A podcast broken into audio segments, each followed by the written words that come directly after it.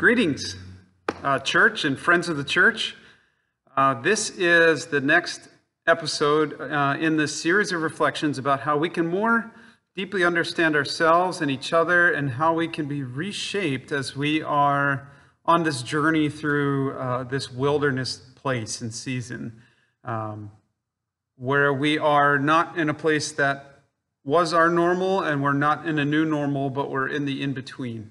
Um, and we're not monopolized then by going through the motions that are habitual and normative, but can have an open mind and an imagination for how life could be better and different.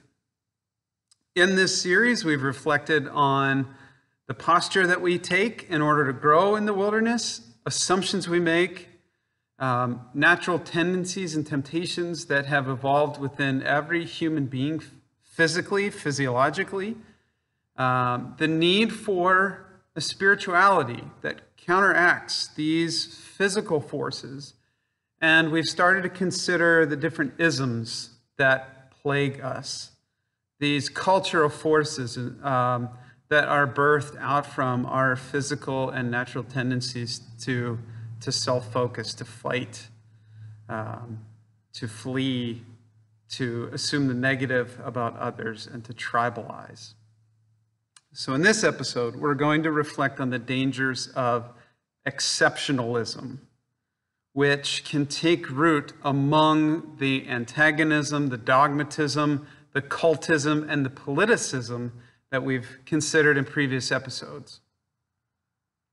So, um, you might wonder what is unhealthy or destructive about thinking that we are exceptional. Isn't that just a sign of good or healthy self esteem? Well, that depends on how we are defining this word exceptional. If we are associating the word exceptional with uh, functionality or performance, then to be exceptional is probably more synonymous with excellence or the functioning or the performing um, up to the fullness of one's potential if um, in doing her homework or uh, another assignment or project, one of our girls functions to the fullness of her potential in the application of her knowledge and her skills, we, we might say that is an exceptional effort. If on Sunday, uh, in game one of the new season, Carson Wentz throws off the scramble, hits Zach Ertz in stride 20 yards down the field, we might label that as exceptional, as Wentz functions and performs to the fullness of his potential. And then, of course, turn around and boo on the very next play when he misses. But this isn't really what the word exceptional means at its roots. We use it this way to celebrate a particular effort, that functionality or performance to the fullness of potential. But the word exceptional is really in its core about status, value, worth. An exception is a person or thing that's excluded from a generality or does not follow a rule. Therefore, when a person or a group of people are said to be exceptional, that means that they're categorically inherently different in status and value, regardless of functionality and performance. A people said to be exceptional are thought to be simply different or superior in status or value, and those general statements and the norms and the rules that apply to everyone else do not apply to them. Exceptionalism is the belief that an individual, a class, a race, a political party, a nation, a religion, an institution, a species is exceptional, categorically different and superior in status and value, regardless of functionality or performance. Exceptionalism thrives where fear uh, of self preservation or fear of another whether it be a naturally occurring fear or a fear that's intentionally stoked by dogmatism, cultism, or politicism, triggers. The fear triggers our fight response, our negativity, our tribalism. It tempts us to self elevate, to seek power over and against others, to create a God narrative that condones our self focus and self serving and shapes a view of others that is antagonistic. If we think we are superior, then our antagonism toward those who are other or, or otherwise defined by us as less than seems justifiable. If we think we are superior, then the rules and the norms that apply to others in order to keep them in their place of inferiority don't apply to us because the rules and norms for us are the rules and norms that keep us in that place of superiority.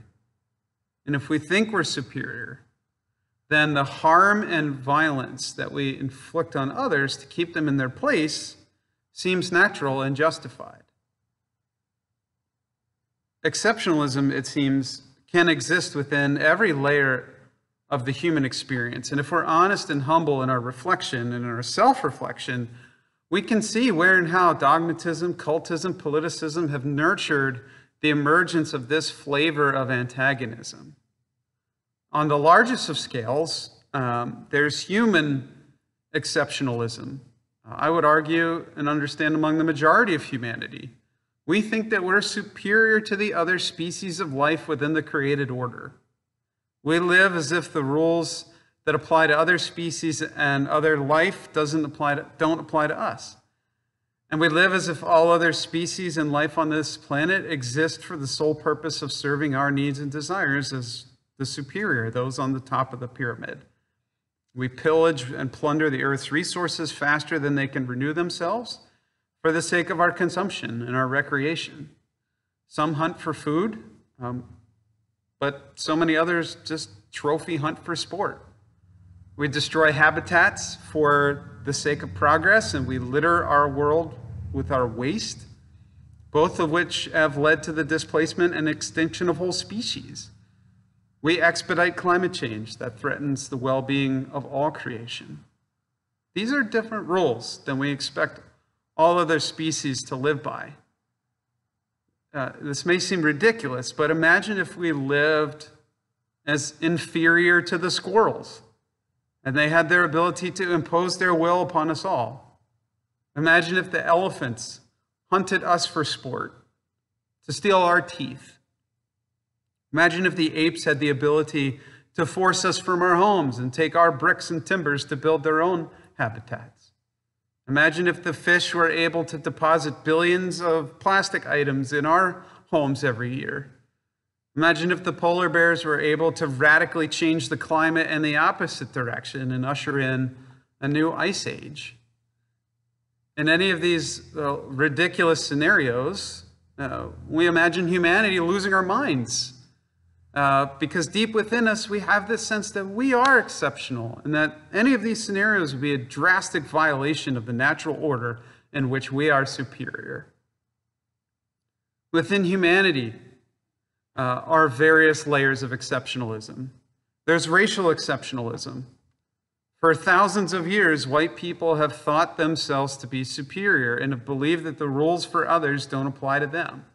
Because of this, we know that colonialism expanded out from white nations around the globe. The slave trade was operated. Indigenous persons were displaced and massacred so that white nations could settle and monopolize natural resources. We can't deny that this is part of our history as a nation, nor that a culture of white superiority is still a part of our story today. White people still play by different rules than people of color, and, and white nationalist terrorism is by far the leading cause of terrorism related fatalities in our nation, by far. Uh, more on that in a later reflection on racism. There's religious exceptionalism in our history and still in our world today which has fueled the splintering of all major religions into factions throughout the ages, none more so than Christianity, with our 45,000 plus uh, flavors of Christianity. Religious exceptionalism fueled the Crusades of the Middle Ages, and it, it's, it's uh, contributed to so many other episodes of violence um, the murder of Reformation leaders, the Salem witch trials, the Israeli Palestinian conflict, countless wars in the Middle East. Um, Too many religious sects have felt as though the golden rule did not apply to them, even though expressly mandated by the founders of all the world religions. Many nations have instituted a legalized religious exceptionalism by mandating a national religion. Others, like ours in the US, have a legal separation of church and state, this ideological claim to divorce politics from religion, but air conditioner, but still operates with a de facto religious exceptionalism because we know that these forces of dogmatism, cultism, politicism are increasingly intertwining a particular stream of Christianity with the American political system. And we know that the this nation was founded as a Christian nation false narrative continues as strongly as ever. Because of this de facto religious exceptionalism that we have in the US, we, we see laws and policies and norms that treat Christian citizens and, Im- and immigrants differently and better than non Christian citizens and immigrants. We, in, in a kind of a silly, mundane example, we too easily think that there is a war on Christmas and that saying happy holidays is no less than an assault on our Christian superiority. There is national exceptionalism in our history and in our world. The stories of the scriptures and the history books about the Egyptian, Babylonian, Assyrian, Roman empires are stories of exceptionalism. There were rules for keeping the inferiors inferior, and another set of rules for keeping the superiors superior. In modern history, with honesty and humility, we must admit that American exceptionalism has been most prominent and exercised. We've had this city on a hill understanding of ourselves as a nation, that we are not only more wealthy and powerful, but that we are also morally superior that we think that we're the standard. We think that we make the rules and that everyone else ought to be like us. Pew Research conducted a, a poll among 17 other nations um, in the last decade, which found that the world, the world's biggest complaint about the United States is that we often act too unilaterally without concern for the interest of other peoples and nations.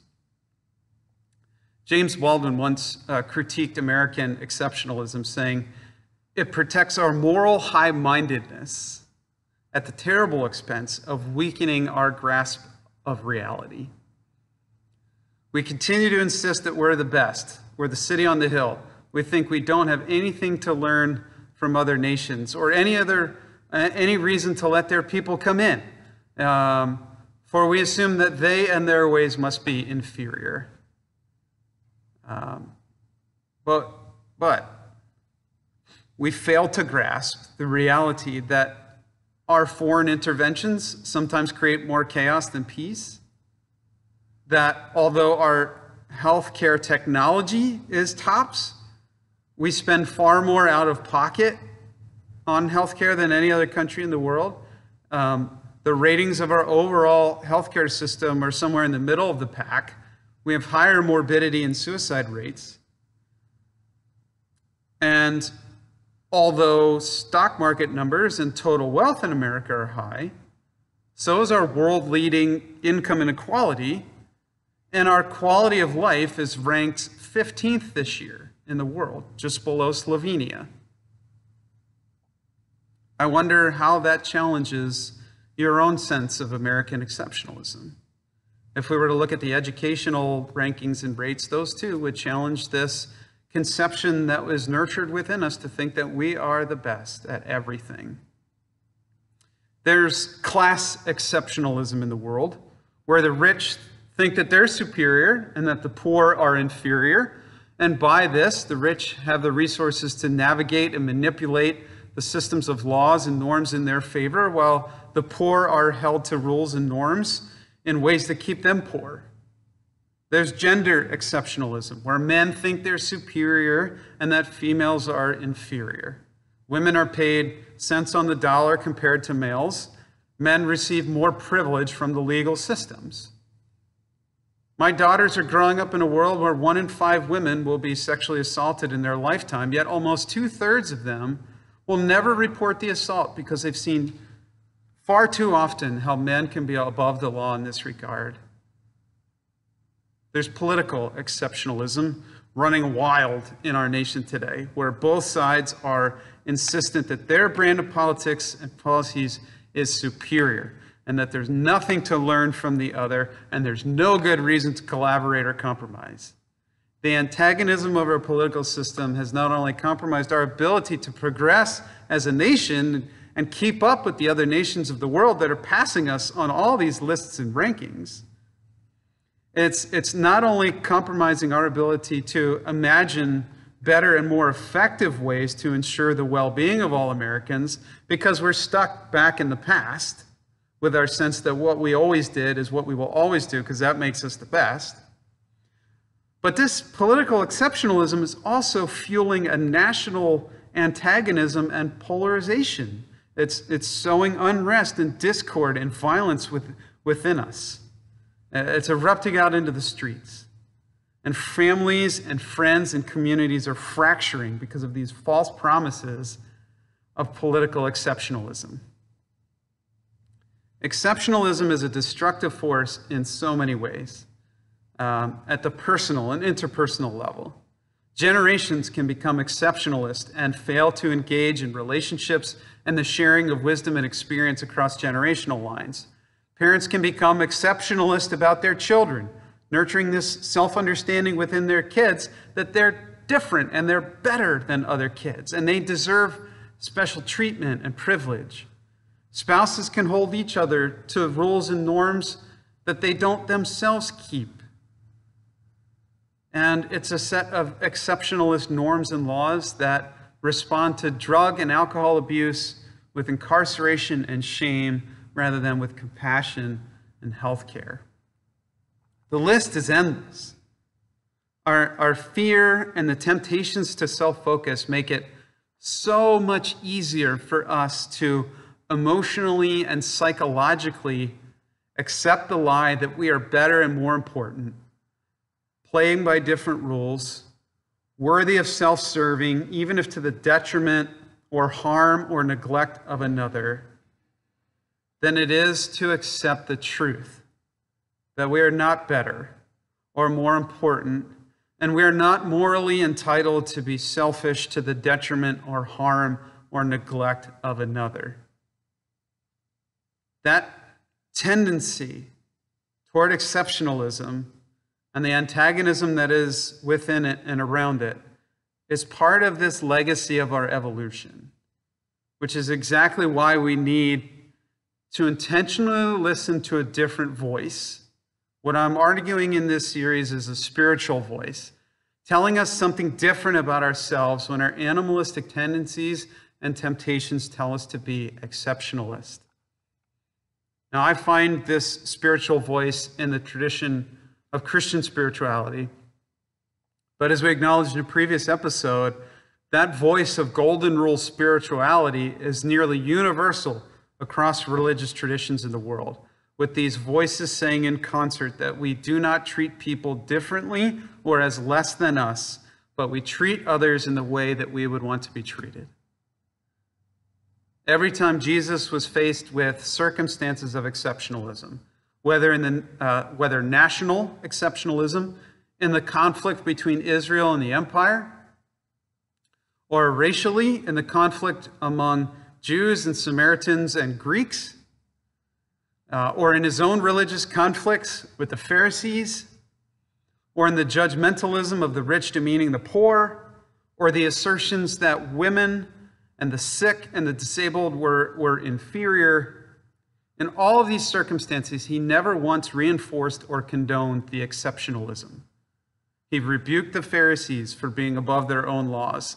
He welcomed and embraced and healed those labeled as inferior or different. He never reinforced that false narrative of the exception, but insisted on a world in which all belong equally.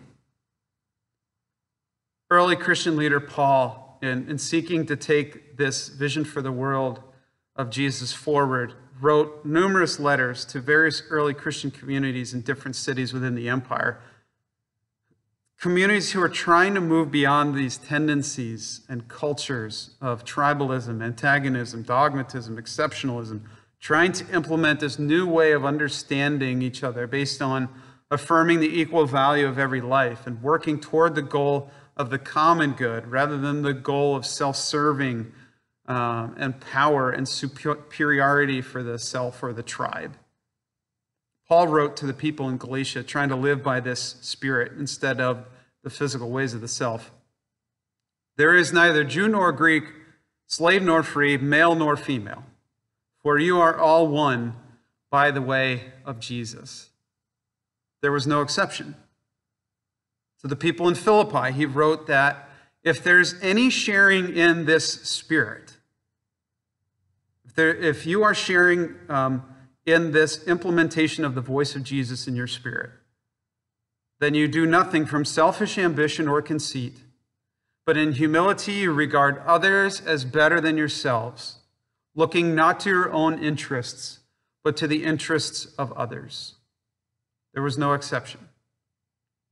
To the people in Rome, he wrote, Every person, we all fall short of glory and we are all imperfect, but we are all recipients of God's grace. There is no exception. To the people in Ephesus, he wrote, Jesus is our peace. He has made two groups into one and has broken down the dividing wall, that is, the hostility between us. There's no exception. In a world full of dividing walls of hostility, fueled by humanistic, racial, nationalistic, religious, political, gender, class, and individual exceptionalism, believing in a difference and a, set, a different set of rules that aren't actually there, all of which contribute to the breakdown of a peaceful and just society. The way forward will never be found in our quest to judge, devalue, and to suppress those we see as somehow less than or more dangerous than us by having them live by a different set of norms and rules. We must not fall to the temptation or allow our churches and our companies, our towns, our races, our politicians and parties to fall to the temptations of exceptionalism and to live with a different, different set of rules than we ask others to abide.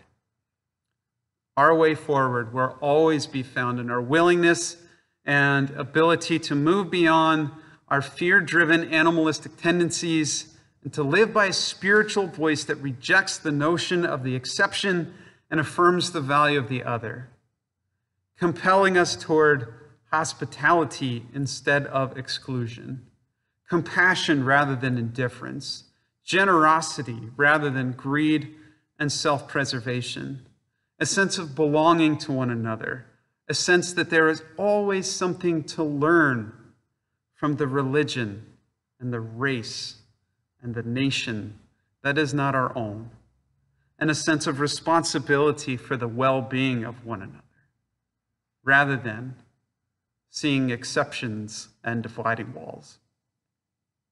Love your neighbor. Treat others the way you want to be treated. Look not to your own interests, but to the interests of others. This is the way forward for us as churches, towns, nations. This is our way forward as the global community. This is not radical or threatening to treat others the way we'd like to be treated. That won't lead to destruction. It won't lead to the downfall of our society or whatever else we might irrationally fear. But if we seek to treat others the way we would like to be treated ourselves, it will bring a strengthening of the social fabric, a building up of our society, more meaningful and rewarding lives for us all, and a more peaceful and just world for all, no exceptions. Stay home, stay safe, wear a mask when you're out, be well, and peace be with you all.